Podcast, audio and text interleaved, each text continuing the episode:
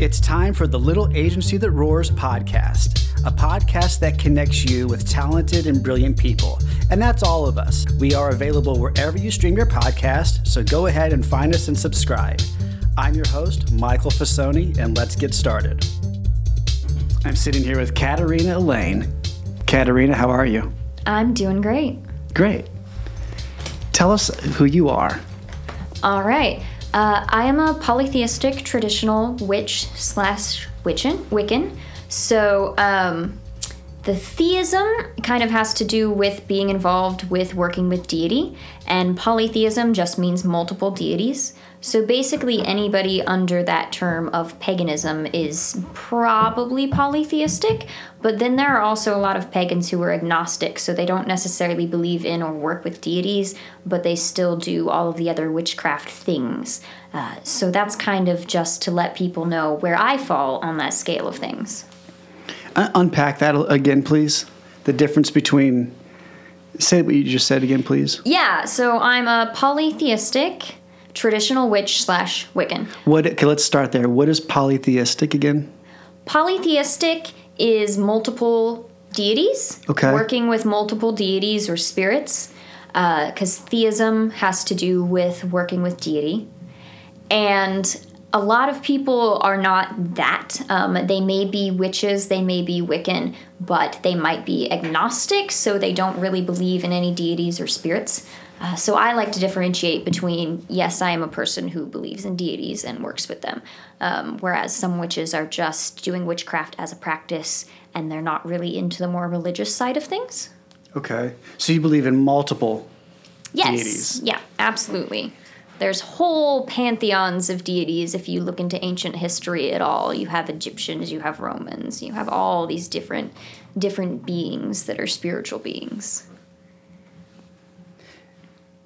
And because you said the word, I want to jump right into it. Okay. That way, there isn't anyone listening thinking something they shouldn't. Dispel, probably the wrong way to say that, witch, witchcraft. 'Cause you said the Oh. word. People are probably thinking, okay, this is. Yeah, so they So want to know ahead. what witchcraft is. Yes. Um, it's, not what we see in movies. You not at all. Uh, the media depicts magic in you know very fantastical ways, and a lot of pagan people, a lot of Wiccan people do find inspiration from those shows and those books.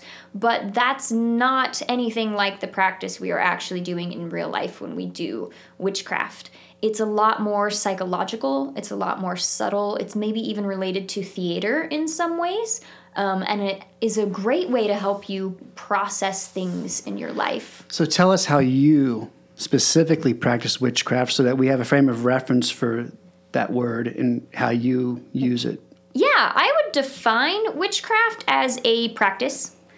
Uh, I a lot of different people define it differently, so it kind of depends on who you ask. But in general, witchcraft is a practice in the same way that Buddhists practice meditation. So you can be a Buddhist who practice meditation, or you can be a person who's not a Buddhist and you can practice meditation. Okay. Wiccans and a lot of pagans practice witchcraft, but then there are a lot of people who practice witchcraft who aren't of the religion of Wicca or they maybe aren't on Okay. a pagan path. And the practice is kind of the same as energy work. Um, a lot of people are familiar with that term because you can do all kinds of energy work. They've heard of Reiki, they've heard of working energetically with crystals. So, witchcraft is essentially that. You're building energy in some way, shape, or form. I do a lot of candle magic, so I do a lot of focusing energy on a candle and then lighting it. And then you send that energy out to do something, whatever you like. So, not like you said, kind of what's not in the movies. Yeah, not at all what's in the movies. Um, the movies really exaggerate a lot of things and, and get a lot of things very backwards. They I had to, if I had to guess, people who also do grid work and meditation may not call it witchcraft, though. some of them do and some of them don't. Okay. Yes, yeah, and there's there's a pretty crazy divide between um, people who are doing that who will call it witchcraft and who won't call it witchcraft. Witchcraft is one of those terms that is just so flexible. It kind of depends on who you ask, in a sense. And I always say this about Wiccans too. You could talk to 100 Wiccans, you could talk to 100 pagans, and you could ask them what they believe, and you're not going to get the same answer every time. Uh, it's not a spiritual path that has a lot of dogma or even organization. It's very individual. Each person has to come up with their own code of ethics and has to sort of find their own way of doing it. But you're sort of, and these aren't. This is this isn't my assumption so much as some homework maybe I've done on you. but you're sort of. I don't want to use the word leader, but it seems like people look to you in this Midwest region, at least. And Kenny, you said it, I think maybe months or so ago, and I saw somewhere on social media that you'd kind of by default become this spokesperson for your community.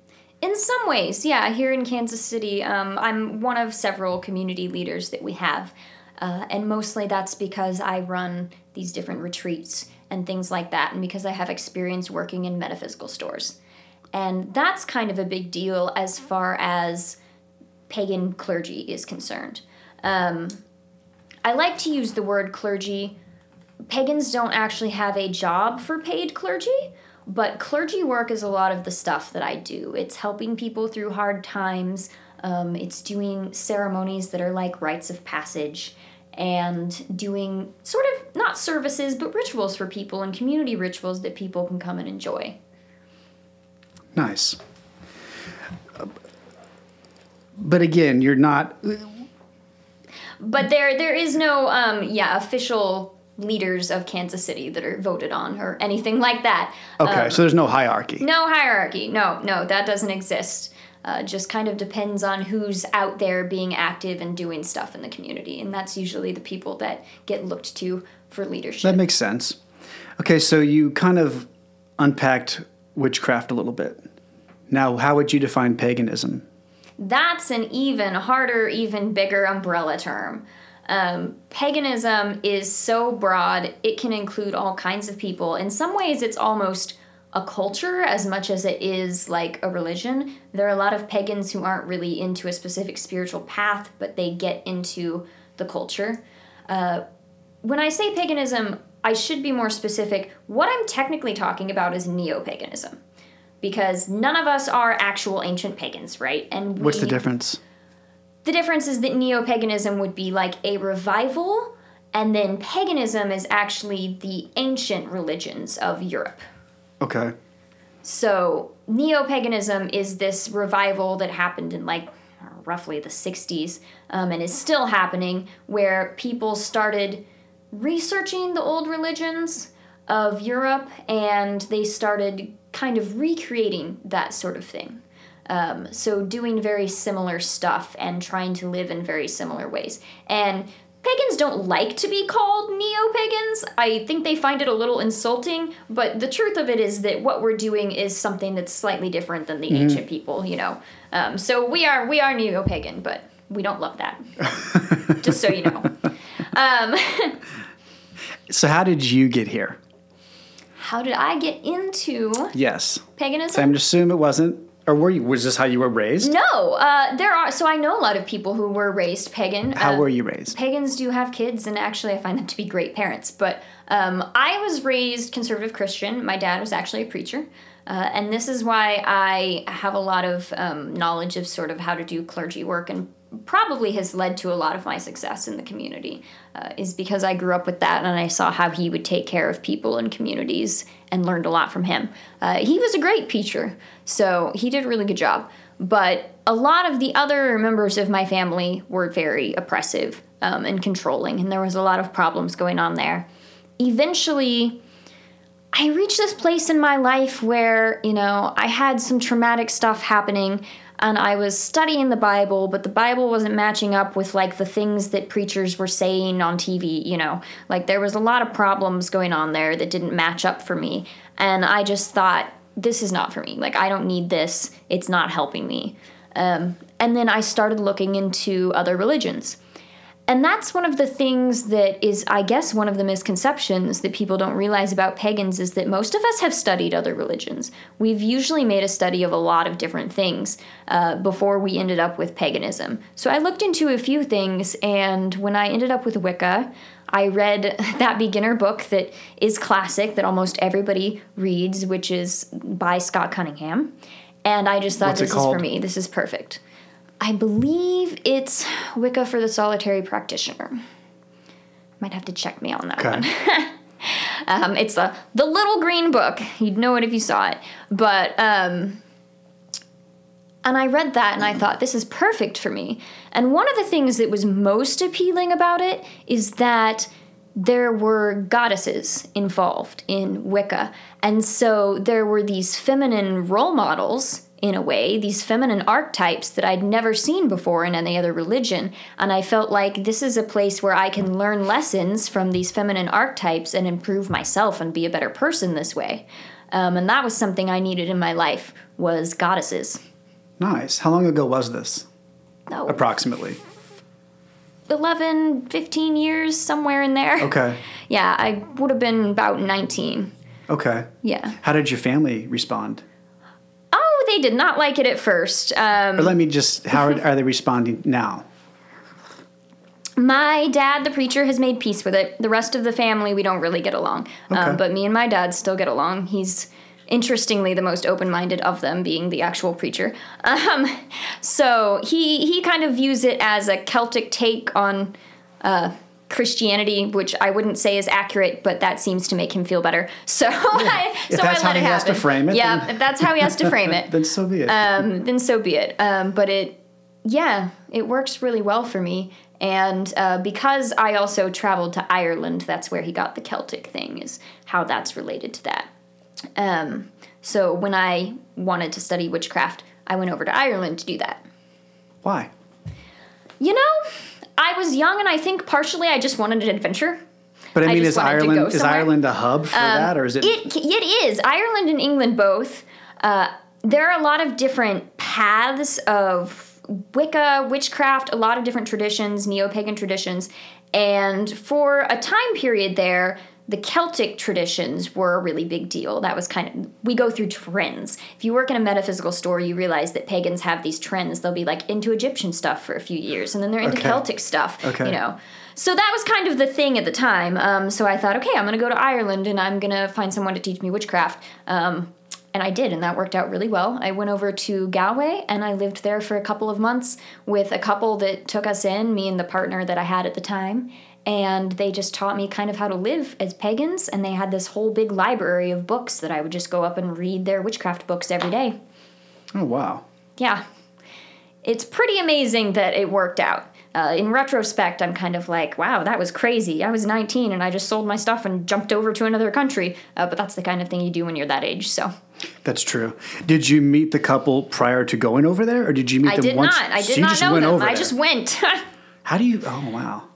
So you went out there and you found. I'm guessing Yeah. you found a community of people. I call it intuition usually. Okay. Yeah. So sometimes sometimes I have the intuition and it worked out really well for me. Okay, I'm going to ask you another definition question because Mm-hmm. you said it. Wiccan. Yeah, Wiccan is a specific religion that falls under that umbrella of paganism. Um, so it was founded sort of by, you could probably say, Gerald Gardner um, in about like the 1950s ish.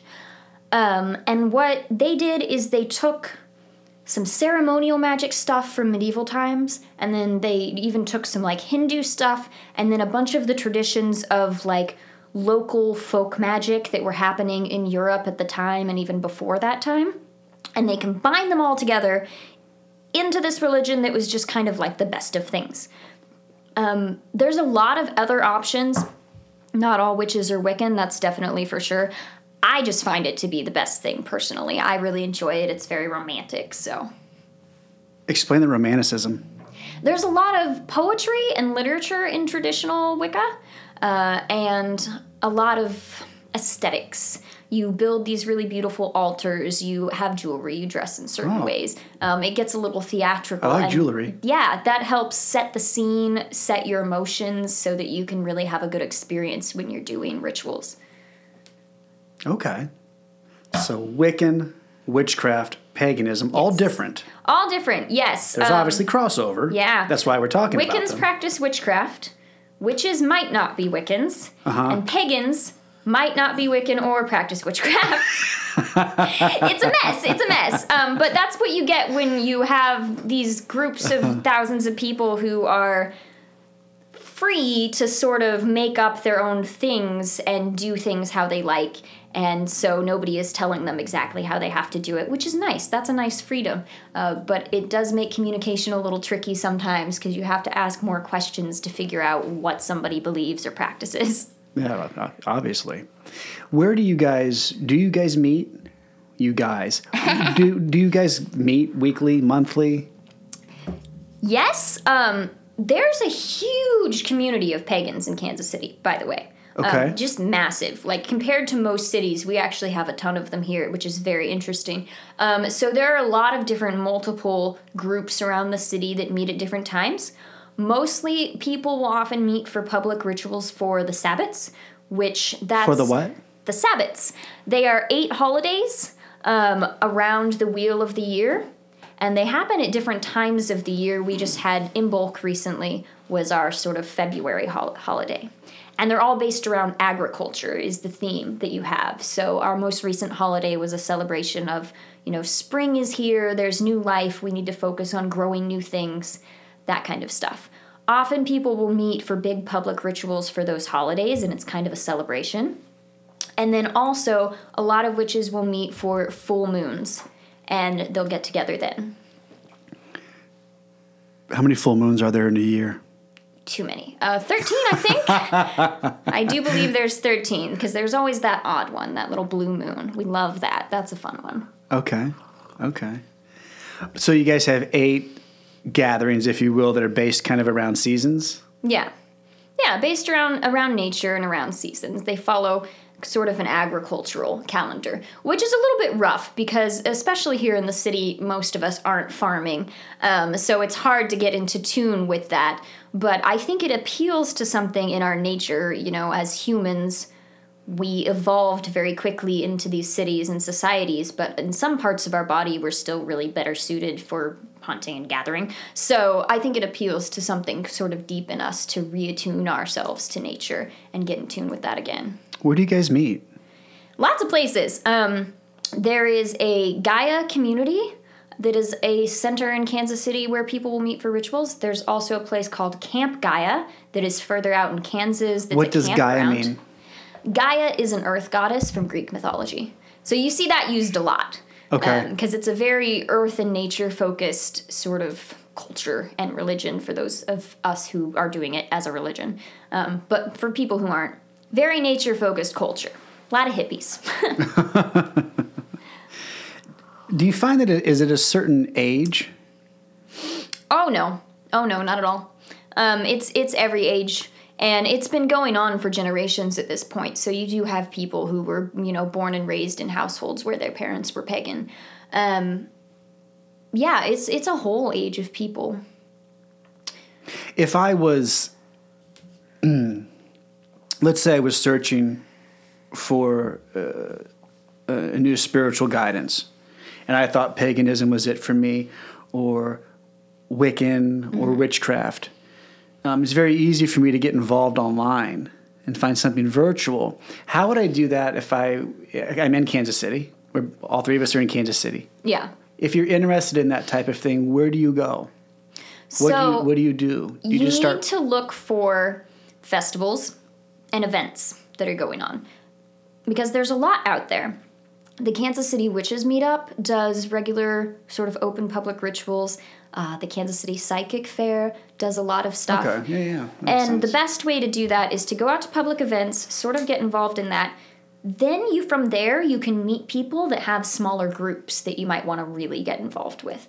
And that's where a lot of people don't take the time. Um, but in order to get involved in paganism, there's a little bit of a vetting process required because we have endured a lot of persecution and we still do. It still happens. So we don't tend to take in new people right away. Uh, we tend to wait until they've been around a little bit and we can feel like we trust them and then we say oh you know so and so okay well why don't you come to our full moon ritual tomorrow um, that kind of thing so you just have to hang around public events until you sort of get to know people Can you explain what has happened in the past that has made vetting important? Important? Yeah, the persecution used to be pretty intense. Um, there were times when pagan rituals were being firebombed. Uh, the original metaphysical store in Kansas City actually was was like burned down. Um, Which store is that? It's called. It was called the Magic Lantern. Uh, it's no longer a store. Um, it has been, you know, Mike Nichols has retired since then. Uh, but back in the day, there used to be attacks on the store and things like that. A weird amount of violence against people who are doing stuff like what we are. Interesting. And there's still a lot of cases where paganism is being used to like people will get fired for it or they will lose their kids. Um, that still happens if they'll lose custody because people found out they were pagan. And there's just so many misconceptions about it that everyone thinks it's you know, bad or toxic or evil or whatever, um, which is really sad. Um, so it yeah, it makes us as a community a little bit unsure of new people, and it takes us just a minute to trust. But there have been instances where, let's say, me, for example, would try to join or be a part of, and I get in with bad intentions. That actually happened. Yeah, absolutely. You know, um, it's So happened. I want to be a mole or whatever you one want to call one it. of the worst problems actually has been sexual predators. Um, because pagans have a view about sex that it's healthy and it's normal and it's natural. We're very accepting of it. Um, but in the past, and we've put a lot of work into getting rid of this, there used to be people who would try to join who were sexual predators and would try to take advantage of people. And that was always a huge problem. Yeah, that, that would be. Um, luckily, there's a database for those types of people who are. Yes, yes, and now all of our festivals go through the database and make sure that nobody who attends is actually registered. So, Good. So let's talk about metaphysical.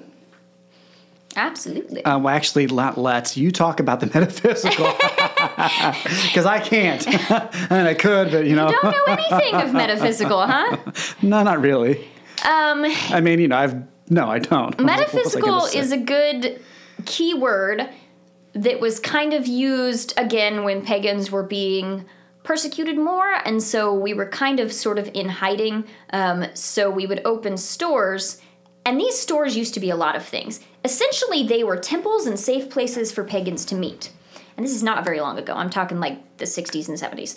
Um, safe places for people to meet and do pagan things, but we would use the word metaphysical. It's a metaphysical store, and we would kind of say, oh, it's just, it's like crystals and new age stuff. Um, Or, oh, we're just selling like beauty products. Um, but then it was secretly we were doing pagan stuff. So, metaphysical is just kind of energy work.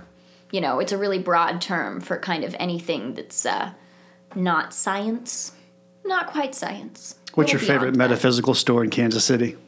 Ugh, well, I worked at Aquarius for years, so I think I'm Oh, a little biased about. just around the corner. yeah, just around the corner. I'm a little biased about that one because I was there for so long. How long did you work there? Yeah, four years. When? Um, About six months ago. What, No, what- no, about a year ago. Were I'm you sorry. in the back with the meta, like with the Yeah. I, I did their events and marketing. So I was often in the back book room or in the office. I wasn't always out on the floor selling things, though I did do a lot of that as well. Okay, I mean they're like once a month for a watch battery. Yeah. Or have my silver clean. Yeah, over to Vulcan's Forge. Yeah. Oh, sorry. Well, it's, You're fine. I consider it the same- building. same yeah. building, Same, same- building. They're um there's multiple. they're they are yeah. there. So um what happened is that Barbara owns Aquarius and her son Russ owns Vulcan's Forge. So they just got a building together. It's kind of a family thing. Is Russ the man with the gray hair Probably. and the goatee? Probably, yeah. You're Okay. probably thinking of him. I just know Jade, Yeah. and there's someone new there. Jade is good stuff. Um, but yeah, you know, going there for jewelry cleanings or, like I said, a watch battery. oh yeah. Uh, I went in there one time with a friend of mine, his wife, and their daughter. Mm-hmm. This must have been six or seven years ago. And they have a room in the back where they take a picture of your aura. they used to have that. Yes. Oh, that's no, that's Yeah. that's gone. Um, it's broken down. The camera is so, and they weren't able to get it replaced. Um, but there are still some people at some of the psychic fairs who do aura photography. Is that pretty Which is legit? very empt- Depends on who you ask. I'm not I'm sure. asking you. Uh, asking me. I'm asking Katarina I'm a little skeptical about it, Kat- but I've learned to see auras. Um, so I'm like, why would you take a picture when you can just see them? But that's like obviously not a skill that everybody has developed. So You're just showing off. uh, yes, yeah. Guilty. All right, so uh, so the, here we go. What's Tim's aura? Purple. Sorry, Tim. I don't. Putting you on the spot, Tim. Tim has a purple aura and he is deep in thought. There you go. Nothing crazy. All right, what's mine? It's black. Oh, not black, not black. Um, there's a little a little bit of yellow, and that usually shows a lot of energy and excitement. Um, and then there's a lot of white sort of around your face and around your head, um, and that actually shows connecting with your spirituality usually, or kind of connecting with wisdom and like your higher sense of self. You just said that to be nice. you sure there isn't white because I'm in front of a window? And it could be white because you're in front of a window. I'm mm-hmm, kidding. Mm-hmm. Um, and energy is interesting because even though I might be telling you my interpretation, um, everyone experiences it so differently. So even other people who see auras might see the colors differently because that means something to them. Um, it's really interesting how those kind of abilities work. I've known people who, instead of being able to see colors, they would like get weird smells or they would sense like patterns instead of colors. Uh, yeah, energy is fantastic. It's it's very interacts with our specific brain chemistry in different ways. Do you practice energy healing? Yeah, yeah. I do chakra energy healing with crystals, so it's kind of crystal assisted. And then usually at the end of that session, I will tell people like what their aura looked like, what their energy looked like, and what that means to me, my interpretation of that. So I can kind of tell them areas they need to work on and areas they're doing really well in their life. Uh, and then, I, as you know, I do tarot readings as well. Mm-hmm. That's how we met. Yeah. Um, is it okay that I say that? Yeah, absolutely. Yeah, I think it was a fun time. Yeah, well, um, I mean, as standoffish as I can be, I was, but that's who I am. And not really, but Oh, I've had much, much worse clients. You're fine. oh well, thank you. I uh, I saw the post and I um, it, it I'll be honest, it sounded quick and easy, and I was mildly interested. So like, well, why not? You know, it was being it was readily available to me because I saw it online, so it made There it seem go. like it re- it was within reach. Um, and I got to meet your cat. yes, got a kick my cat loved him. My cat doesn't normally love people. I so- love animals. Yeah. I- they're just the best. Mm, he is a cutie. Yeah, he's a classic black cat, as you would expect a witch to have. So, he's a fun one. All right, so talk about what other I don't want to call them services, but what other things are you practicing that you know that really anyone listening to this can call you up and be a part of from your energy healings to your tarot readings to what else do I not know about you?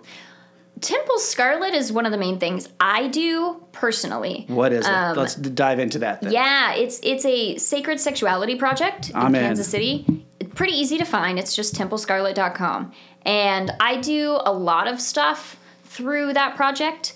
Um, as I was saying, pagans and Wiccans, they have a different view on the subject of sex. It's not something that's dirty or taboo or wrong or whatever. Um, and even the nude body is considered something that's just natural, that's just normal, um, not something that they look at as being necessarily sexual, even, just something that's totally natural. So it's it's not uncommon to find that pagans are really really sex positive and really body positive. Um, what I do specifically is I put on retreats twice a year, and I have one coming up May 19th, 20th, and 21st. And they're a small retreat of people who come together and we do classes all day. So there's classes on all kinds of topics. There's a lot of classes on trauma and healing. There are classes on different like kinky topics like shibari. Um, classes on non-monogamy if you want to have a different style of relationship and how to arrange that with multiple partners. It's a lot of really interesting stuff. You know, it sounds like when you explain it like that, Katarina, that you know the human body and sexuality isn't taboo. Well, it's, that's how it should be. I agree. Why should it be? You know, it almost feels like religion aside, it almost seems like we as a society, peoples have come that far. Mm-hmm. I think, I hope. Mm-hmm. We're getting there. We're getting there. Uh, it's mostly been somewhat in Buddhism, but also Western religion that has sort of put this idea in people's heads that, like, bodily things are wrong and worldly things are wrong, and we should be striving for just n- the non physical or whatever the afterlife is. That, uh, not to interrupt, but that seems so. It seems so against where culture and not so much culture, Michal. What am I trying to say? It seems so against where, yeah, our culture, our society's going. We're going towards a more open, more uh, less censored, um, less taboo. So t- it seems like anything else would be going backwards. Religion aside. Yeah, I would I would tend to agree. Um, and I think we are sort of moving in that direction. And you can tell with how paganism is sort of blossoming in our society right now. But the the earth-based religions, religions that are based in nature, like Wicca, also like Taoism and stuff, um, never did have that mentality. They always considered the physical senses to be a part of your spiritual experience. Let's start Taoism. How is it compare the two? Because some people may understand Taoism before they understand paganism. I don't know if I can say that I'm an expert on Taoism Okay, at all, okay. um, but I know that there there is a lot they have in common as far as using the symbols of nature to learn lessons, and their idea of, like I said, the physical body being something that is sacred in a way, and that the things we experience in our body in the here and now are the point. Okay. Like that's the point. Is um, you're supposed to be experiencing that. Okay. So and enjoying it as much as you can. Is there a misconception about paganism and monogamy? Yeah, um, I think a lot of people think that no pagans are monogamous. They think that all pagans sort of just sleep around with everyone, um, and that's wild. That's not what happens.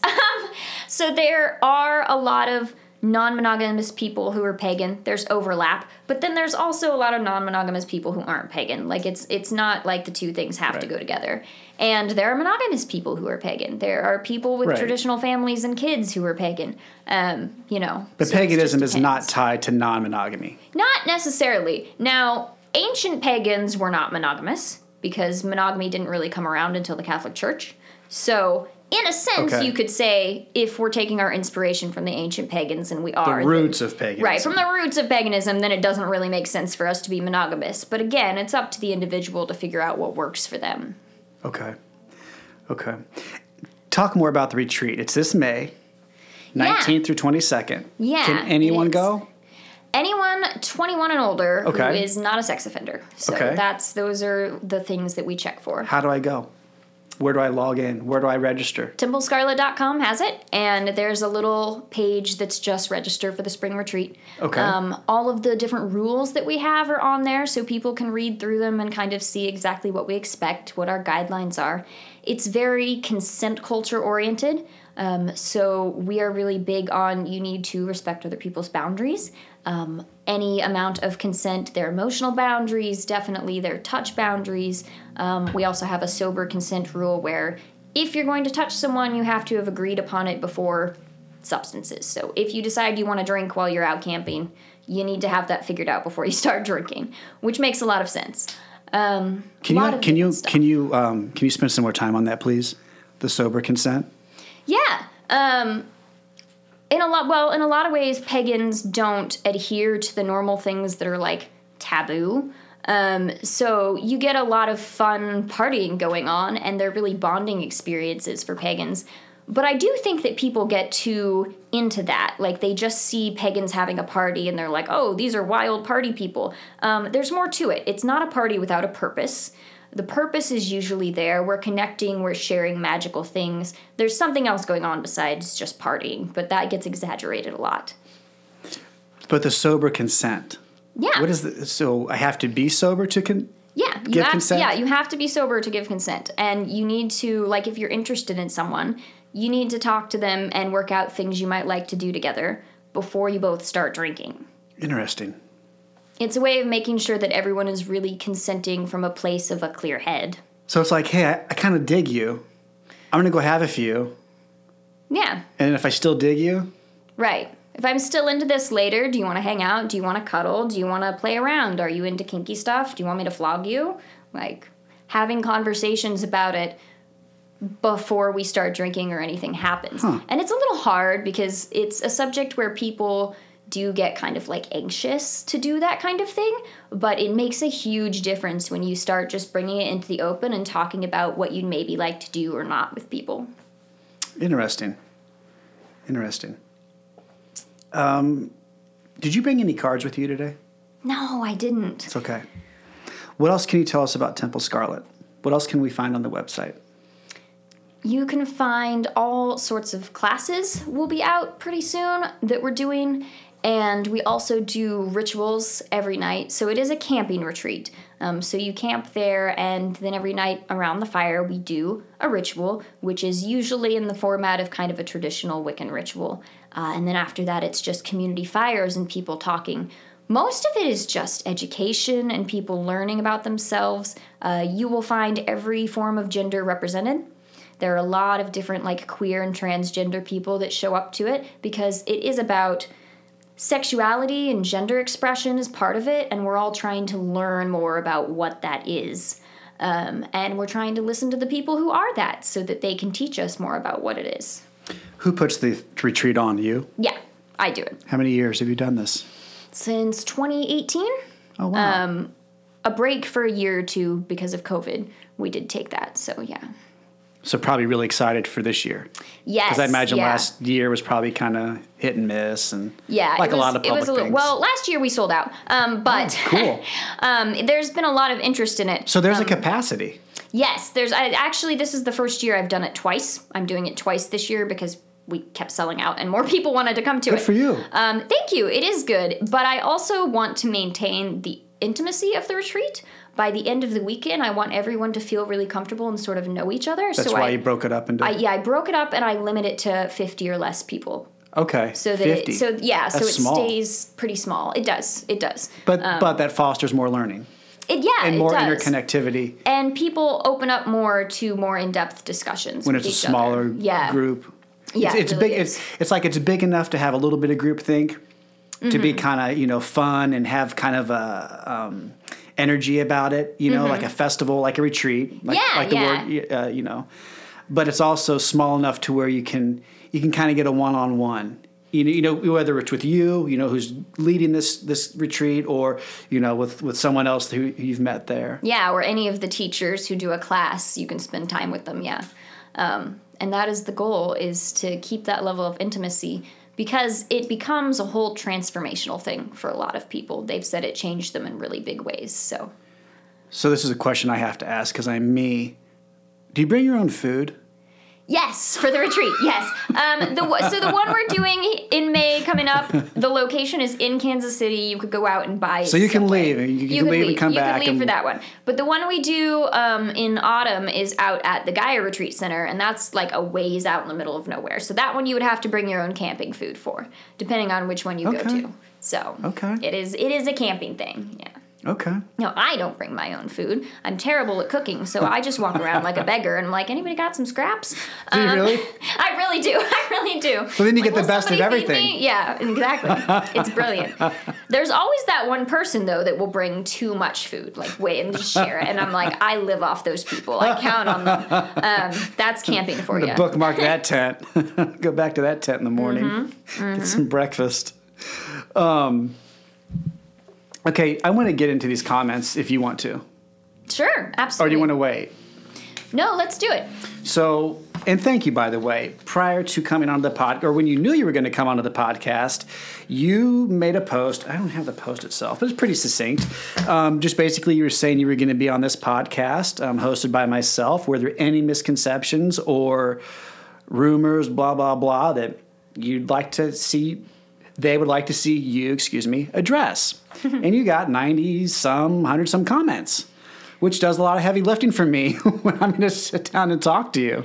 yeah, it made for Um, some fantastic conversations. Uh, so I'm just gonna, if you don't mind, I'm just gonna kind of punch through a few of these. Sure. And you can just be like, yeah, that's a joke. Like, you, know, you can just be like, you know, yeah, I'll, I'll yeah, we get that one a lot. them. Or you could be like, oh, okay, that's only popular. I might be the- like, who was that? Who said Yeah.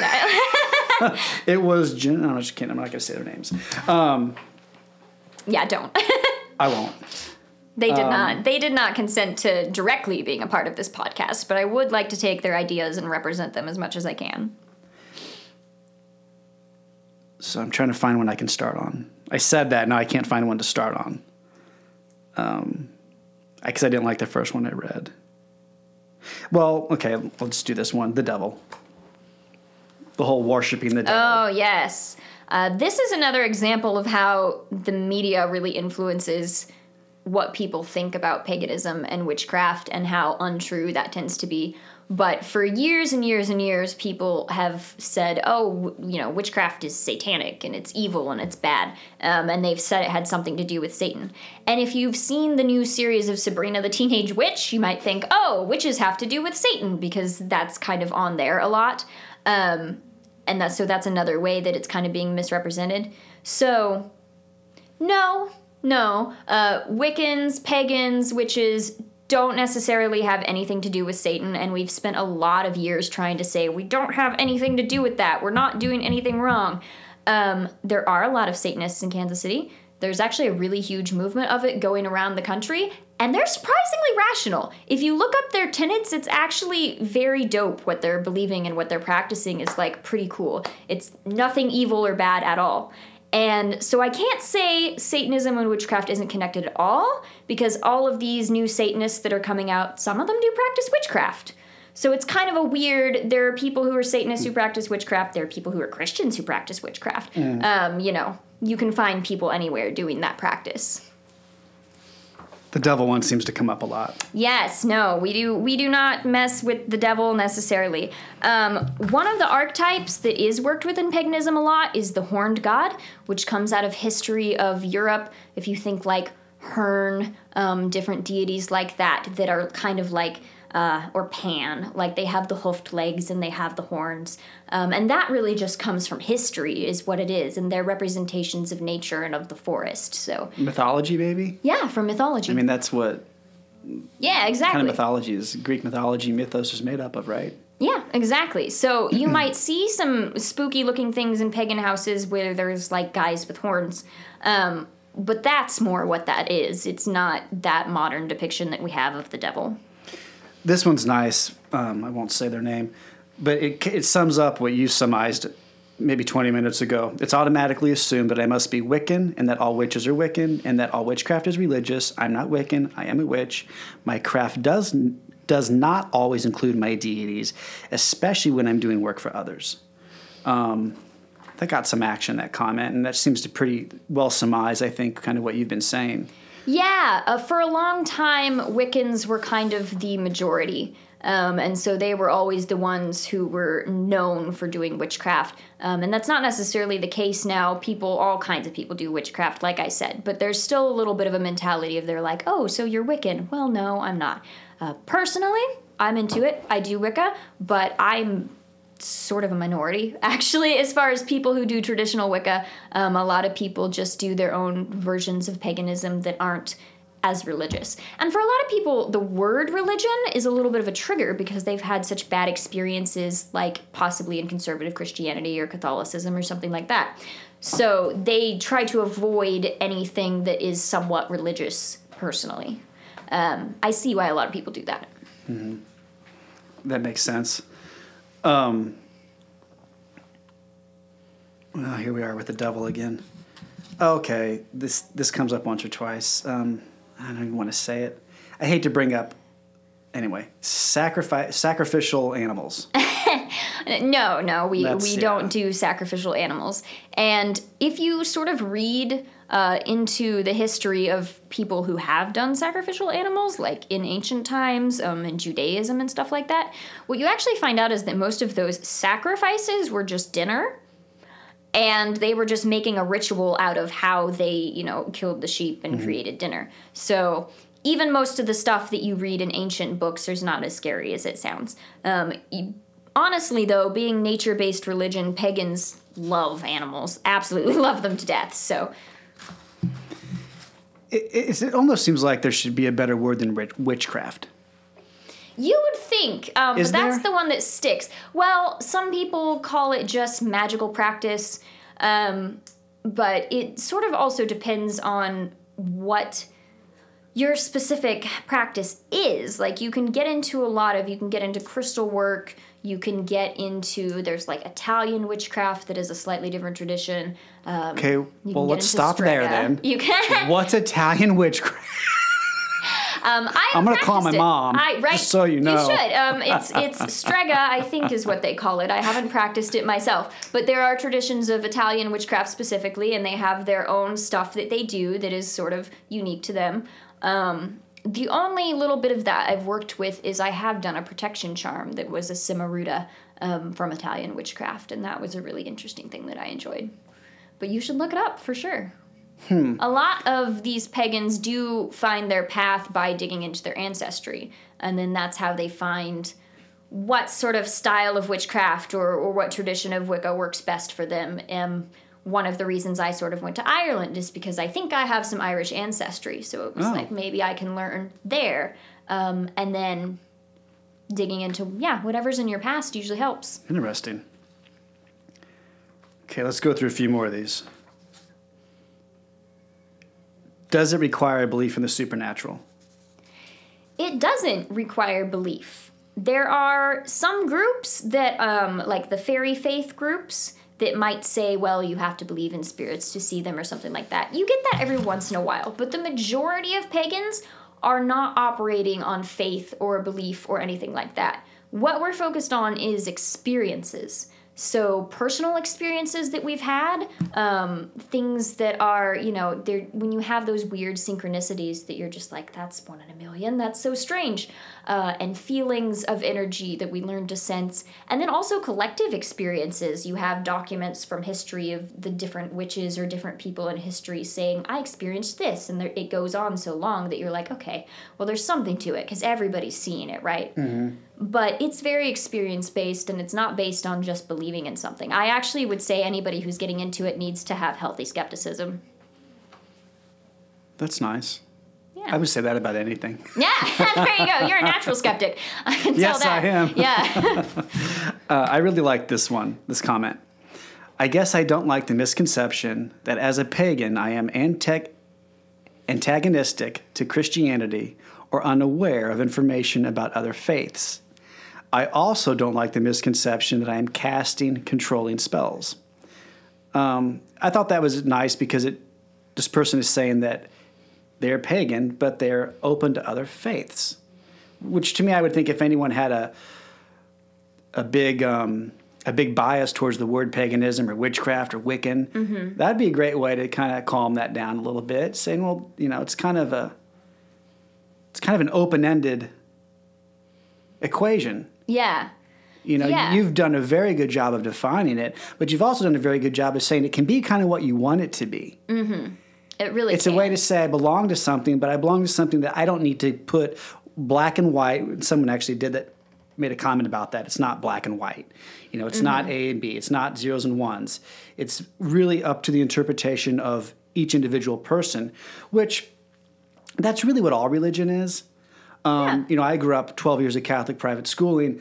I can tell you that, you know, even even even in, in Catholicism, they want you to kind of make it your own thing. Albeit there is definitely a path that they Yeah, that there's they prefer you go. an amount of rules where they tell you this is right, do Right. this, this is the right thing, and they also have a book they want you to follow. Correct. Right. And that's what paganism doesn't have. There isn't someone, um, you know, unless you actually get involved in a pretty toxic group. There shouldn't be anyone telling you this is the one right way. okay, so let's stop. I'm going to stop you there. That's important. It sounds like It is. It is. Okay, so say that again, Katarina. That a, the pro- proper pagan group doesn't have a, what one person or one book or one code that everyone must dot dot dot dot dot by. Yeah, absolutely not. Um, if you get into a group where someone is saying this is the only way, this is my way, this is the right way, um, what you're probably getting into is a legitimate cult. And you can find cults about all kinds of things. They're not always religious. So cults. huge red flag if you get involved, or yeah. if you think you're getting involved in paganism, witchcraft, Wiccan, and, Mm-hmm. and all they of a sudden say my there's a- way is the only way. And he's the or he or she or they is the That's leader, and you yeah. have to obey. Okay, So a healthy leader is always going to acknowledge that there are a lot of traditions. We're always going to say, "This is how I do it in my tradition," but there are other ways out there. Um, and we might have advice about how to keep you safe, um, especially when it comes to like burning things in fires or whatever. You know, some of that more practical stuff. It might be very like, "No, you need to do this or you'll get hurt."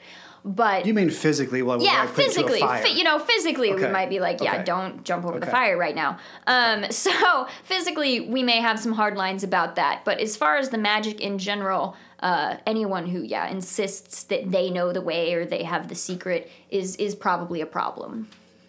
I think that's very important for anyone listening to this. Yeah, you have to keep that skepticism and you have to sort of verify with multiple sources.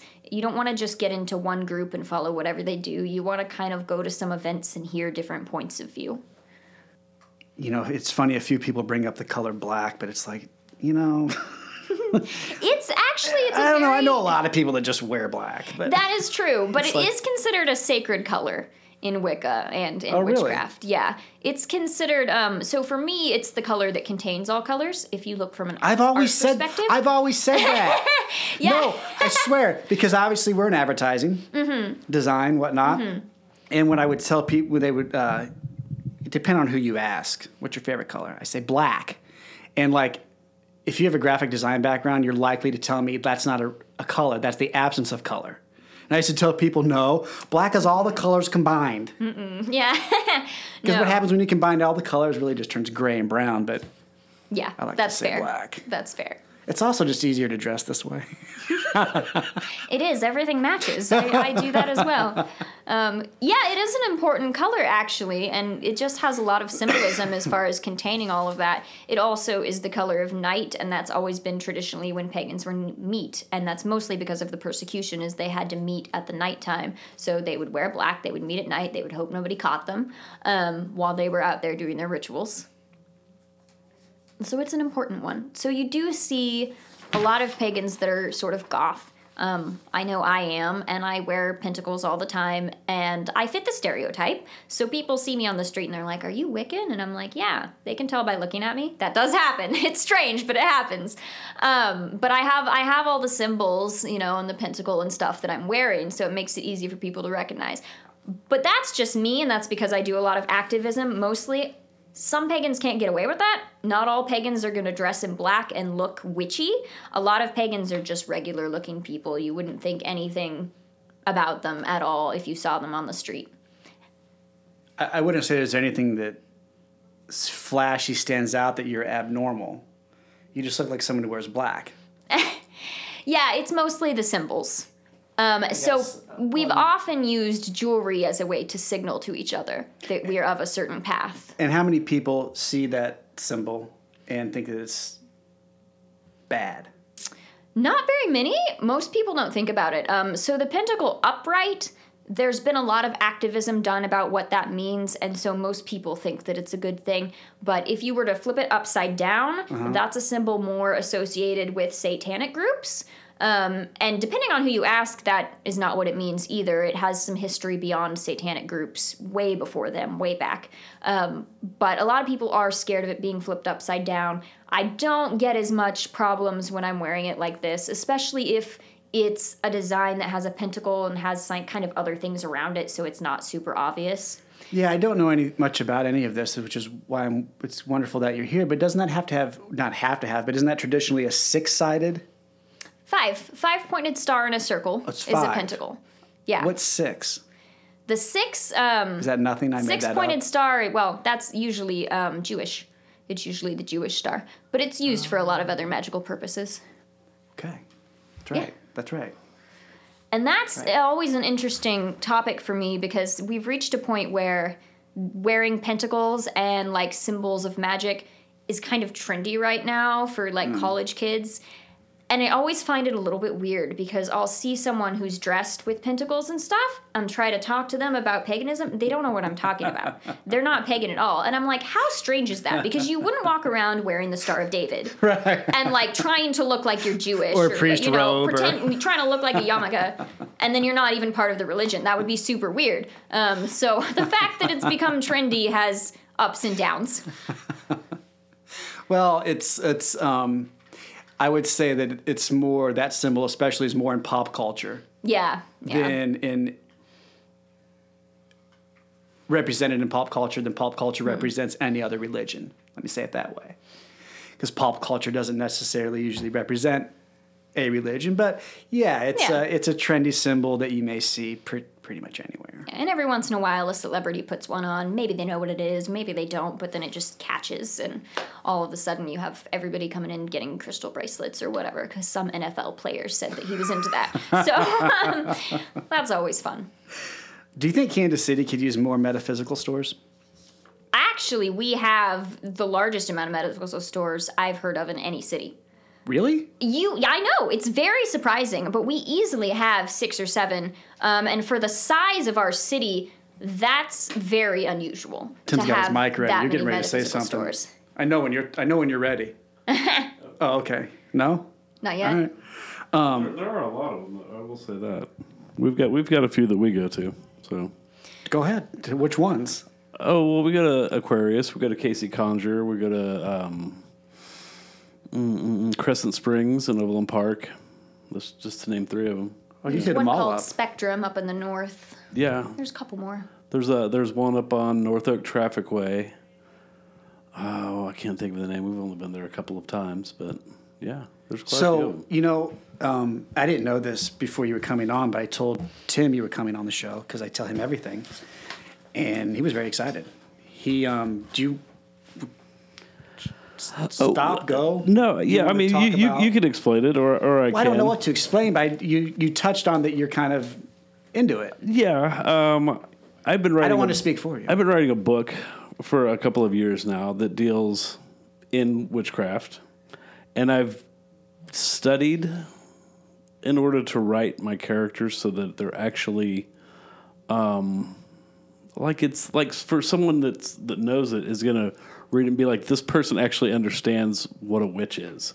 Thank you. You know, they're it's not. You know, it's like I, it's like, and I'm having the hardest time because I'm writing this very fantastical story where I don't have witches doing fantastical things. you know, because they they are very grounded. Um, so I, I told Michal that I've, I've been studying it, and that my wife and I have actually gotten into. Um, crystal energy and and th- you know just different things, kind of like Wic- Wiccan things. Um, we've done some spell casting. I mean, just trying to learn about it because I found it very interesting. Um, I grew up Catholic and not. Um, I don't know. I, I don't not into organized religion, and so and so this has helped me kind of uh, find something to channel my faith. And you know, I mean, it's helped me with uh, you know, to honestly like patience and, and tolerance and just little things. You know, just be meditating every now and then with incense or candles and stuff like that. Um, I've, I've found it really interesting. what types of spells have you casted? Uh, nothing, nothing real crazy. You No, know, I like whenever like- whenever Zoe goes away uh, back to KU, you know, I always do some sort of like a protection kind of spell for her while Okay, you know for while she's gone. And uh, um, my wife did something for Imbolc last week on the For who? second for Imbolc.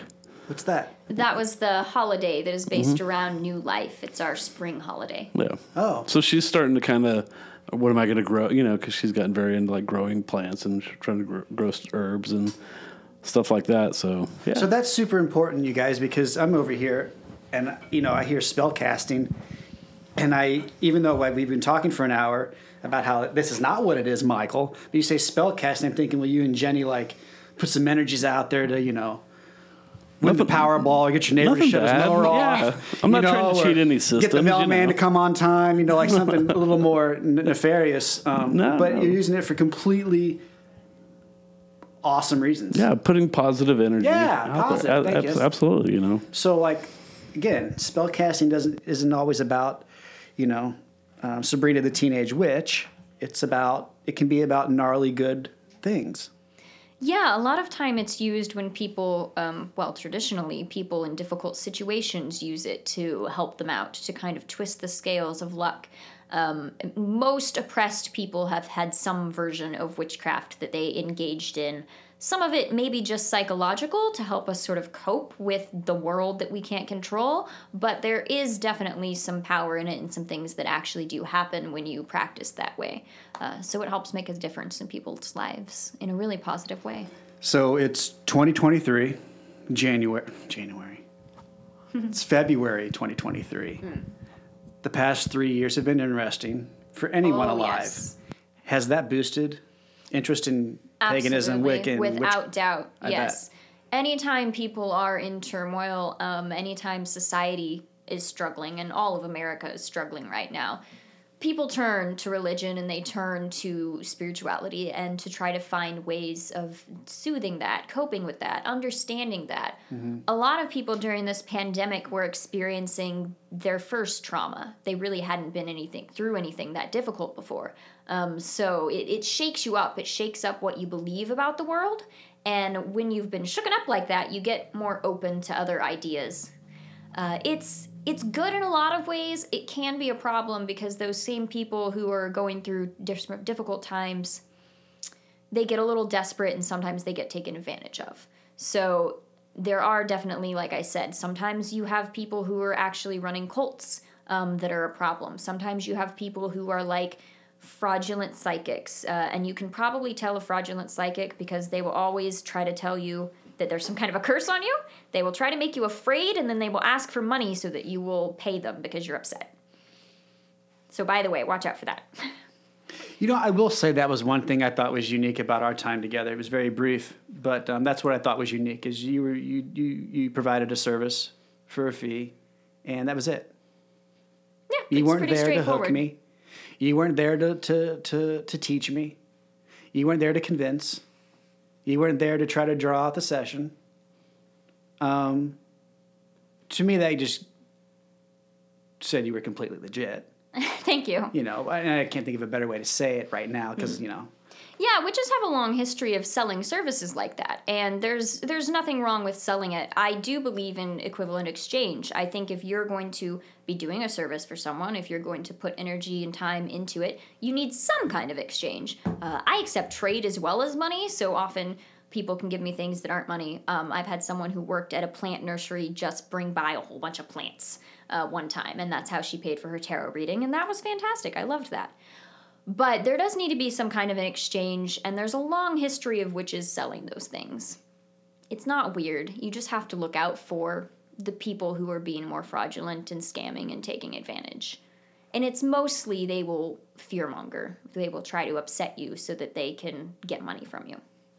Is that common? Less than it used to be, um, but I'm worried about it continuing because with the difficult economic times, there are more and more people who are looking for you know quick ways to make money. So because there aren't degrees in tarot, there's not like a college certificate you can get for these witchcraft services. Um, it's not really moderated.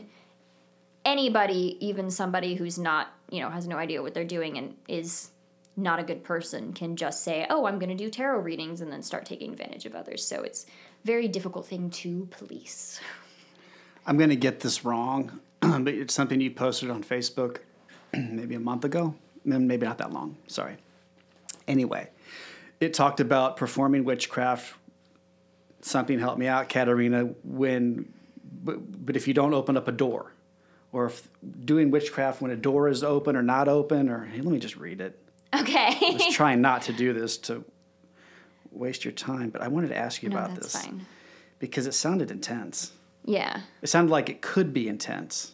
Okay, teaching witchcraft without gatekeeping. So I totally had that wrong. Without mm. gatekeeping, what does that mean? Yeah, that's a video I did recently on TikTok and it's out on my Facebook as well. So, there's a lot of gatekeeping in witchcraft communities and it comes back to what I was talking about with people who are running cults of personalities is they're kind of saying this is the only way to do it. You have to do it this one way. Um, or, you know, they'll say, "Well, you're not a real witch because you're not doing the same thing So they're I'm a doing." gatekeeper. Yeah. So Ah, so yeah, so okay. and that's the term for it is um they're yeah, not allowing people into the community because well you're not doing it right or you're not doing it how I'm doing or you're wrong. Um so there's a lot of that that goes around. Unfortunately, our community is really spread out and there's a ton of groups and there's not a lot of organization, so you do get some infighting between people and groups and things like that. But the goal is to be more inclusive and to recognize that there are a lot of different traditions, there are a lot of different paths, a lot of different practices, and that as long as they're all safe and consensual, they're all valid. Okay. But gatekeeping is that one person who kind of says, and this is how it Yeah. should be or how I want it to be. And you're saying witchcraft Mm-hmm. without gatekeeping is It happens in alternative culture as well. You in like goth culture will get these sort of elder goths that'll say things like, "Well, if you don't listen to 80s music, you're not really goth." Like that kind of thing. So it's like you can't be a part of our club because, you know, so but it's gatekeeping. you can't listen to 80s music and be goth. I love Right. that one. That's awesome. Well, I mean, you know, The Cure. That kills a lot of the Cure catalog. Um, is there a, I have to ask this question, don't get mad. is there a keymaster then?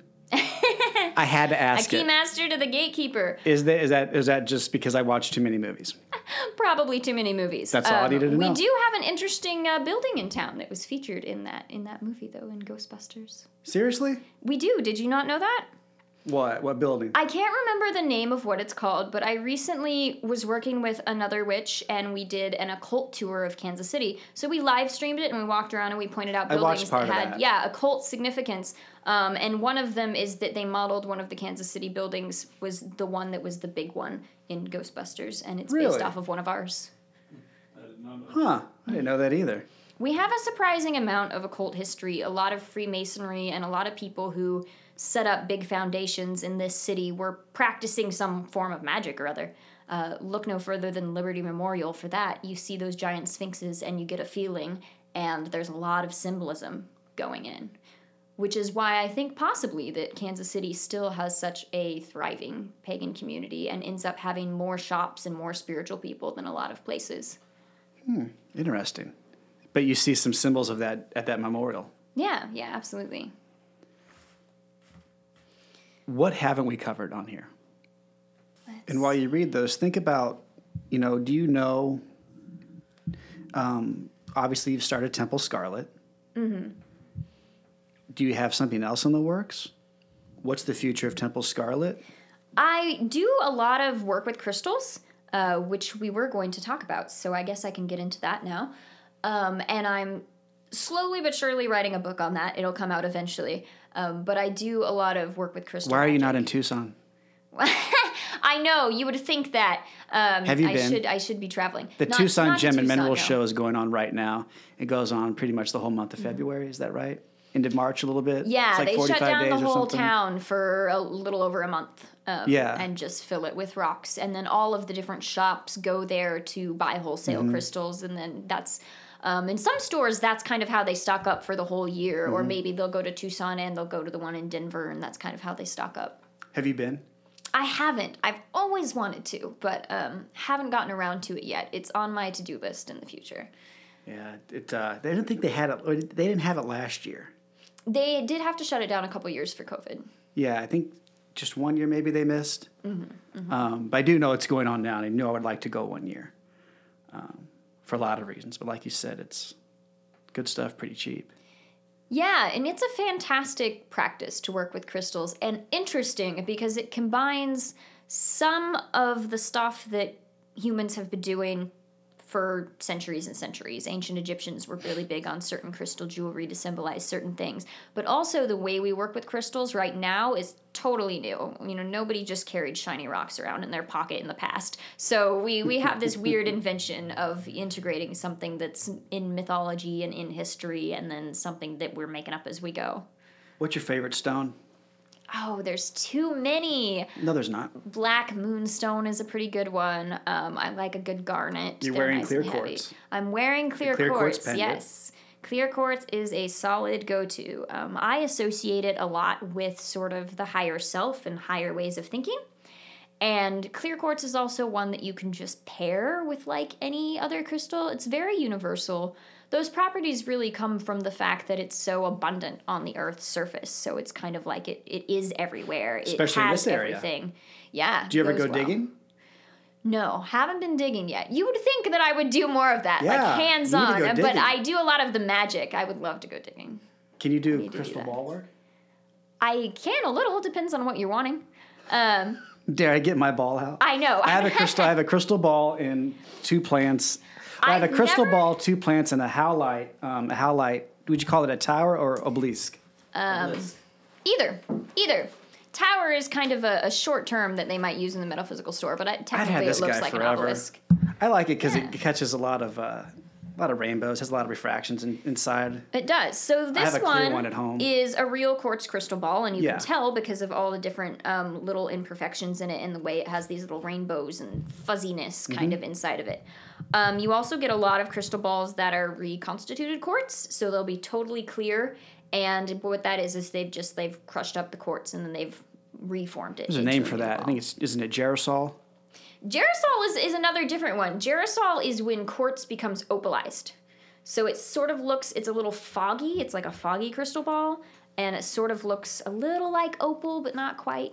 Um, and then you have opalite, which is not a real, like natural crystal. That's a man made one that kind of looks like opal. And you have actual opal, which is a gemstone. It's not as readily available, actual opal. Well, opalite would be like azurite. not quite. No. Not okay. quite. Okay. But anyway, can you do you do work with? Yeah, mostly what I would use crystal spheres for is I use them in spaces to put an energy in a certain space. Uh, the shape of it, the crystal, I find really lends itself well to like a circle of energy out around people or around a space. So it is a great thing to have in your office or your house, um, whatever energy you want to bring into a certain room. Obviously, classically, especially in like the 1920s, scrying with a crystal ball was very popular. Um, Did you so- say crying? Scrying. Scrying? Scrying. That's the word for when you look into the crystal ball and you see visions. I'm sure you've seen it in movies. yeah, yeah. It doesn't work like it works in movies, but I'm sure you've seen it in movies. Um, so the in that case, the crystal ball is used as a focus tool to help you have visions of you know whatever it is. If you have a problem you're trying to solve, you relax, you focus on it. It's a meditative practice, and then you just allow things to come to you. And the visions are like it's you see them in your mind um, more than with your physical eyes and i think that's where people go a lot of wrong when they're trying to do psychic stuff is they think it's going to be something they see with their eyes but it's really something that you see when your eyes are out of focus kind of in your head Does the ball need to be clear? This one actually has a lot of cracks, a lot of refractions, a lot of internal refractions, so it's not like a clear, clear ball. I have a clear one at home that's almost completely clear. Has a beautiful kind of refraction down the middle, but this one's Not at all. It depends on the person. That's one of those preference things is some people would prefer a clear one and some people a lot of people prefer the quartz that has these different sort of inclusions, Inclusions. in it and that gives them something to focus on. And when you find the ones that have like little bits of red or black from iron or whatever, mm-hmm. those can actually be more interesting because as you're gazing at them they sort of look like little clouds or cities or whatever it is. but it doesn't assist in the actual process. It's a focus tool. Um, it can assist in the process. It has an energy of its own, so you can tap into that energy and do it that way. But a lot of what witches use are, you know, magical tools are considered a focus for the energies or something that maybe helps amplify the energies. The energy itself is what you're kind of working with. So you do have you have brooms, you have wands, you have cauldrons, um, and they all have symbolic meaning. Uh, and that's part of why they're used is that symbolic meaning and also because the theatrics of using the tools and dressing up and decorating helps get us into the right psychological space. So, how is your crystal work different than maybe um, so your healing work or your tarot work? it's pretty tied together.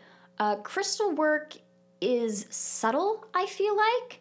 Uh, i mostly wear different crystals during different times when i want to achieve something uh, maybe i'm doing a lot of writing one day so i'll have a crystal that is aligned with that correspondence it's good for writers it's good for teachers that kind of thing I have crystals that are good for grounding on a day when you just need to be better grounded and more in touch with the earth. uh, and not be caught up in an anxiety loop or something like that. Mm-hmm. A lot of people use them to help with stress. And they do have an energy of their own, but they also just make a great focus tool. I like them because they're cool. And that's fair. and a lot of people are just like, that's shiny. I love it. That's fine too. You can buy a shiny crystal from a metaphysical store just because it's shiny. And it's good of you to support small businesses. So, Well, and also, you know, some, sometimes you, you get a piece you think you're going to connect with, like art. I have a lot of art. Mm-hmm. yeah. I have a lot of art, uh, not just in this office, but pieces I can. They're pieces I connect with. That's why I have them. There's been occasions where I've outgrown a piece. That piece I traded out, I think maybe a year or two ago, and I had had the previous piece for like ten or fifteen years, and I traded it out because it no longer spoke to me. I called the artist and told him, "Hey, I don't. I'm not utilizing this piece. It's sitting against a wall." Yeah. Um, kind of like that one, except I love that one. and um, and I regifted it, or I, I traded him. But I'll do the same thing with you know crystals. I'll if I have something I enjoy and I no longer find the joy in it, I regift it. That makes Um, perfect sense. I don't know if you realized this, but that kind of trading of gifts is a huge thing in pagan culture. Oh, really? People will bring crystals and small gifts. I'm a pagan. I didn't even know it. Hey, you're a pagan and you didn't even know it. Yeah, and, and they will trade them around like that. Um, and they will take things that, you know, maybe I'm not really into this garnet right now, and they will give it to someone else. Uh, and usually it finds a home where it's better needed in that way. Yeah, I, I gave um, one of our graphic designers here, Leah, in her window, all those quartz towers and clusters. You know, I knew she had a window in there, and they would catch some gnarly light, and I, I kind of figured she was into it, and I gave her a bunch of quartz a few years ago. Um, but it's nice to see those have a good home. I remember I had a um, like a mixed media bracelet that I had that I thought I was going to start wearing. I think I gave that to you. Hey, there you go. It's got some cool stones on there. But what can you tell us about stonework? It's crystal still, work, stone it's work, whatever you wanna being call it. developed. Uh, and that's what's so interesting about it. And Can I come right at you as a skeptic? sure, Is it legit? is it legit? The way some people do it, no. And but I'm, and the I'm way asking, some people do like it, I said, I'm, I'm just I'm not going to ask as a skeptic, not as a personal so much belief, but just address that. Yeah, there's some energy to it.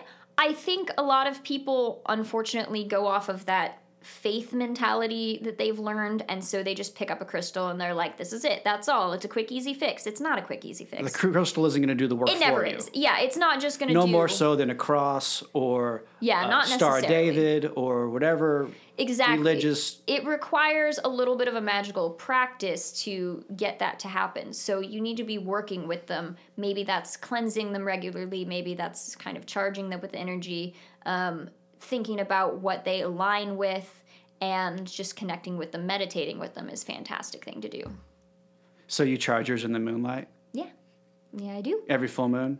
not every full moon Do you but bury them or just set them I outside? remember. I have done both. Um, and that kind of depends they on get dirty what the if you crystal. bury I know they get dirty, but they're rocks. They're rocks. They're rocks. Rocks are already They were dirty for millions of right. years. They, were, I know it. it. They don't mind it. Um, they do. Um, and one of the things I write about um, and will eventually um, have out there for people to read is how you can charge with all different elements, basically. You can charge with fire, quotation marks. Um, what I'm really talking about is like heat, like sunlight. Um, you can charge with water, you can charge with earth, you can charge with air. There are a lot of different ways to do it. You kind of just have to find the method that works best for you. Okay. Okay. I pulled a few stones out of um, out of a small box I keep in the back of my office here. Oh, you have some with you. Oh, of course. well, I have some in my office, but I have some that I pulled out for you Okay. specifically. Um, like I said, they were no longer speaking to me, and I knew you were coming. Um, and I was going to do this at home because I have many more at home, but um, uh, life happened over the weekend, if if you if you will. Gotcha. So some things got in the way, um, irregardless. Um, so let me see what I have for you. One of the things that is an interesting new development is that people do crystal readings now, where they will put a bunch of crystals in a bowl or a bag or something and they'll say, okay, pick one. And they'll give you a reading based on which crystal you picked, tells you about yourself or what you're going through. Well, that makes sense, and I believe in that, and that's kind of why I asked you what your favorite stone was. Yeah, there's too many though. I go through phases. I'll be like really into sunstone right now or something like that. It changes depending on kind of like what I'm focused on in my life. I like. Well, I like, as you can tell, I like the howlite. Mm-hmm. Mm-hmm. Um, I also like It's a very peaceful minerals one. that are stable.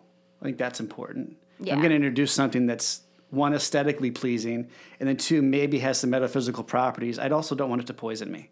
So you know, bringing things like uh, you know uh, right. raw malachite, or Yeah. you know things that you know. God forbid, what's your cat's name? Rory. Rory. He's the one I met. Yes. You know, God forbid, you know, he brushes up against some certain minerals. They would be toxic to him. You know, or to a Hmm. Most child. of them are not. Or to you and me. Yeah, most of them are not that extremely toxic, or else we wouldn't be able to sell them.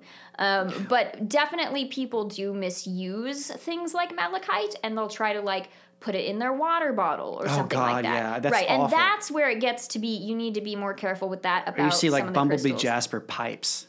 It's Yeah. like, yeah, let's heat up a jasper and smoke through it. Like, Yeah, no, so you guys, so that's you know sick. a lot of handling crystals is usually okay, but yeah, you might want to wash your hands, that kind of thing. Yeah, Yeah, don't ingest them. They're not for. I, they look like candy. I understand. They're not for eating. Do not lick the rocks. Do not lick the rocks. But you're right. Infusing water was popular like like two or three years ago, mm-hmm, and they were pretty much putting Yeah, like some people were just getting carried away. They were getting it's carried like away, You they should always not be drinking that. yeah.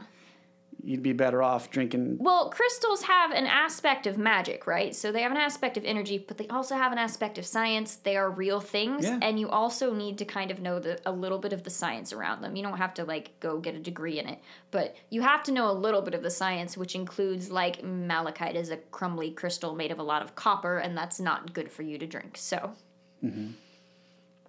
So I guess that was my one long way of saying I like stable things I don't have to worry about. yeah. What else, Katarina?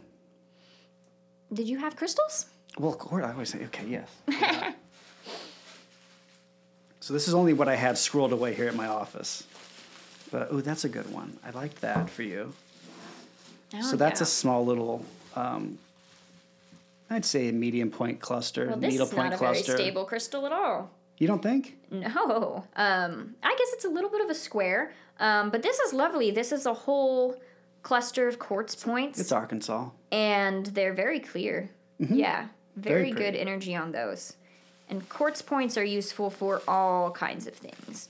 Um, they're kind of they're classic. They're very classic. This I liked. I thought I liked, but the light didn't hit it the way I wanted it to, and the colors didn't come through. so yeah, you'd almost have to put it on a light stand. that's a fluorite tower with purple and kind of a, a brown, kind of little bit of tan green hue at the bottom. Yeah, some fluorite is very transparent and you can really see through Mm-hmm. it, but um, this one is quite a bit darker, as you can tell. and that'll fade in sunlight. Fluorite fades. It will terribly. if you leave it, and so you can't just leave it in a window twenty four seven. No, You uh-uh. want to charge it in light. I would recommend moonlight. And a lot of crystals are like that. That's Yeah. again where you have to get into the science of you have to know how this crystal will respond to Yeah. something before Water, you, sunlight, right, you before know, you, you wouldn't toss put- it in water. Yeah, you wouldn't put selenite in water. You wouldn't put Mm-hmm. a lot of minerals in water. They would actually dissolve. Um, and then I was really into amethyst eyes at one point, and I had some slices I wanted to give you, but I think they're at home, so they may have to happen in the future. But I do have these eyes. Amethyst is a very good one, and if I if I had to pick like like one, if I had to pick one crystal that somebody should start with, I would probably say am- amethyst. It's beautiful. Um, good for mental health. It's yeah, it's overall beautiful. It's not too hard to find. It's pretty common. It's a form of quartz. Yeah, these are all nice. What I'm curious about is this quartz crystal cluster, where that came from, because the energy on this is so different Arkansas. than the energy on your other crystals. So you just got The- it from Arkansas. Uh, no, I uh, this is self dug, not by me. Gotcha. I believe this was self dug in Arkansas. Um, I can tell you who did it, but I don't want to really say their name. That's fine. It might have been dug out by someone who had an understanding of the energy of crystals. oh no, they really most definitely do. That's what they do flourish. for a living. Um, they Gotcha. mine. They her and her husband and now a newborn. Um, this is what they do. They mine for a living and then sell at uh, various shows and, and online and whatnot. Well, that one has great energy on it. And if you ever want some more positive stuff occurring in your life, I'd hang out with this one for sure. Well, I can't because I'm giving it to you. Are you? okay. Thank you. Those are for you, except for you can't have my ball. Okay, I won't. I won't take your crystal That's sphere. my crystal um, sphere. Yeah, I will not do that. But um, and the rest of these, we can rehome them. We might keep a couple of them.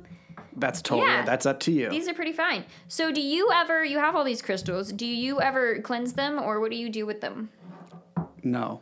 No. Okay, you just have them. They're just there. They're just pretty. Well, I, I have uh, I have a like I said I have another sphere that's roughly a little bit larger than this. This is probably 90 millimeters. I probably have one that's about 110 millimeters at home, and it's almost completely clear.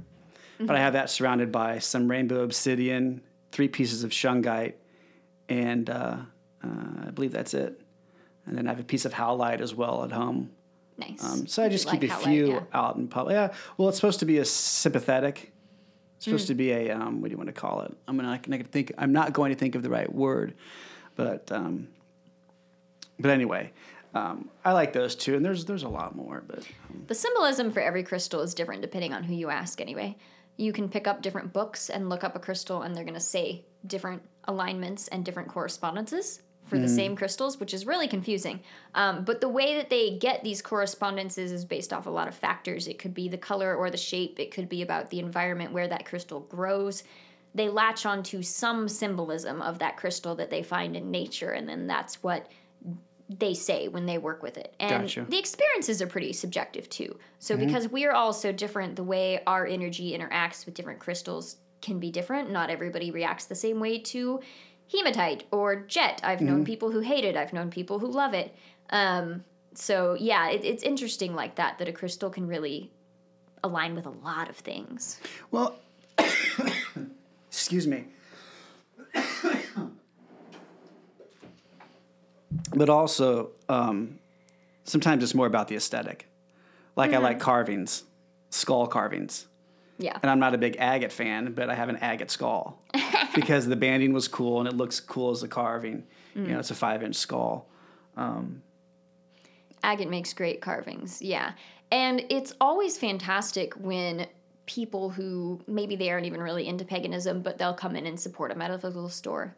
Um, sorry, support a spiritual store in some way, especially if it's a small business. And I'll get into that. So, as I was talking about earlier, there are people who do sort of pagan clergy work and they do work in the community and, you know, they help people and they guide people. Traditionally, those people have opened up shops, um, opened up metaphysical stores because we don't have a role for paid clergy. So they had to find a way to pay their bills while they were also offering these services to their community. So these small shops that are privately owned are usually people who are also doing good community work and really need support. Now we're getting into this weird time where you can buy this stuff at like Walmart, and that's really damaging because it's actually taking business away from clergy who don't really have any other way to get paid um, for doing all this spiritual work. It's been it's been really a mess. So if I had to say anything about you know buying crystals just because they're pretty cool, try to make sure you get them from a small shop. Yeah, I buy from individuals Yeah, perfect, perfect. uh, mostly. I have one or two pieces from Aquarius, but um, There you go.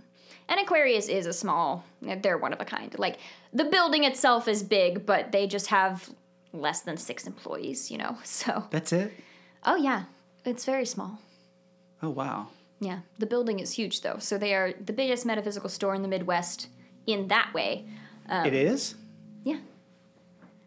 Wow. See, yeah, it's very surprising. Well, but 'cause Can- it- it- yeah, Kansas yes, City has a big building. lot of spiritual But stuff. But it's not big to where you would. I would think it's the biggest in the Midwest. We have authors from California that have come through and been just wowed by Aquarius because other Wow. places don't have as many stores like that. Uh, when I was in Dublin, they only had I could only find two metaphysical stores, and that's been a while. They might have more now, but um, they they really were not as common. But Kansas City, yeah, Kansas City has it. We've been doing it a while. I, I I seriously, and I said this to someone about two years ago. Kansas City needs more metaphysical stores because I thought there was a market for it. Um, Mm-hmm. There whatever, is. Mm-hmm. based on inventory and prices that I've seen around retail wise. I thought you know there's a room for a more robust, strictly you know gem and mineral and semi precious. Because I also collect semi precious. Mm, Nice. So yes, you like the finer things o- in life. I'm all over the board. Hold on. You have to talk because they can't hear me. All right. Where are my stones? We're gonna get some semi-precious stones here. I, Oh, having worked at a metaphysical store for so long, and especially one that sort of Aquarius tends to sort of specialize in crystals, so I learned a lot about crystals there. So this is a piece of faceted ametrine.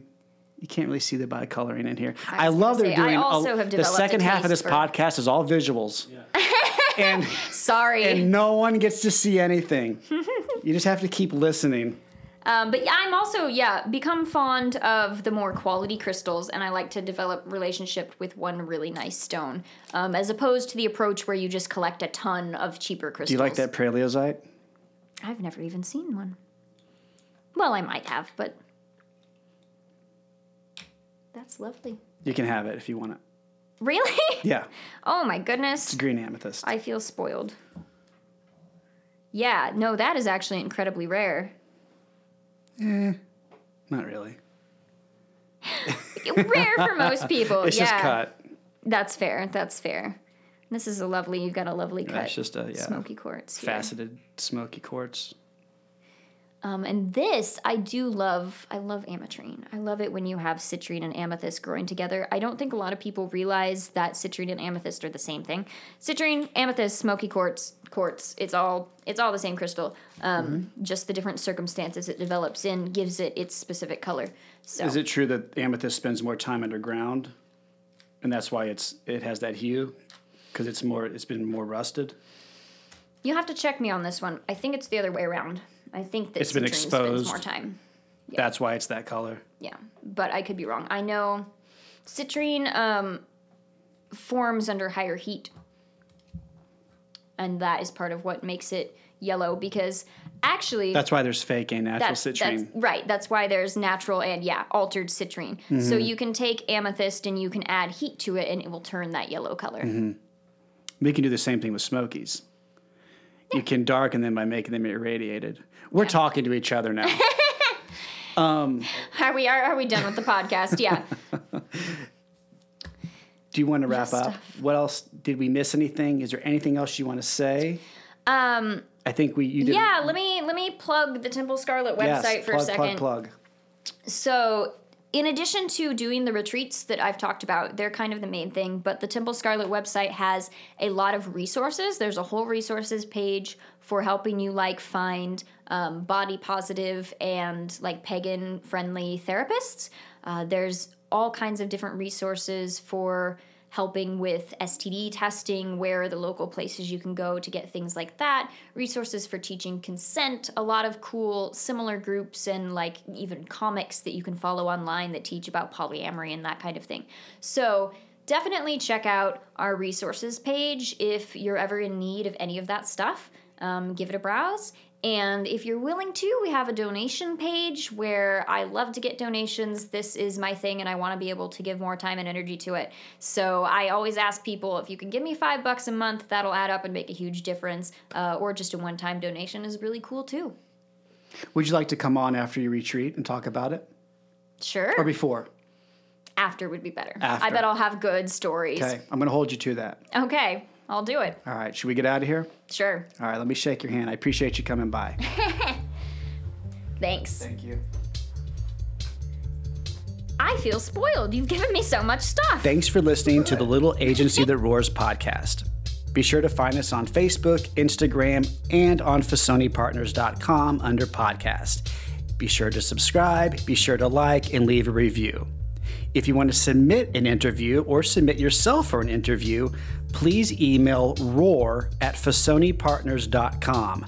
That's R O A R at FasonePartners.com. Thanks.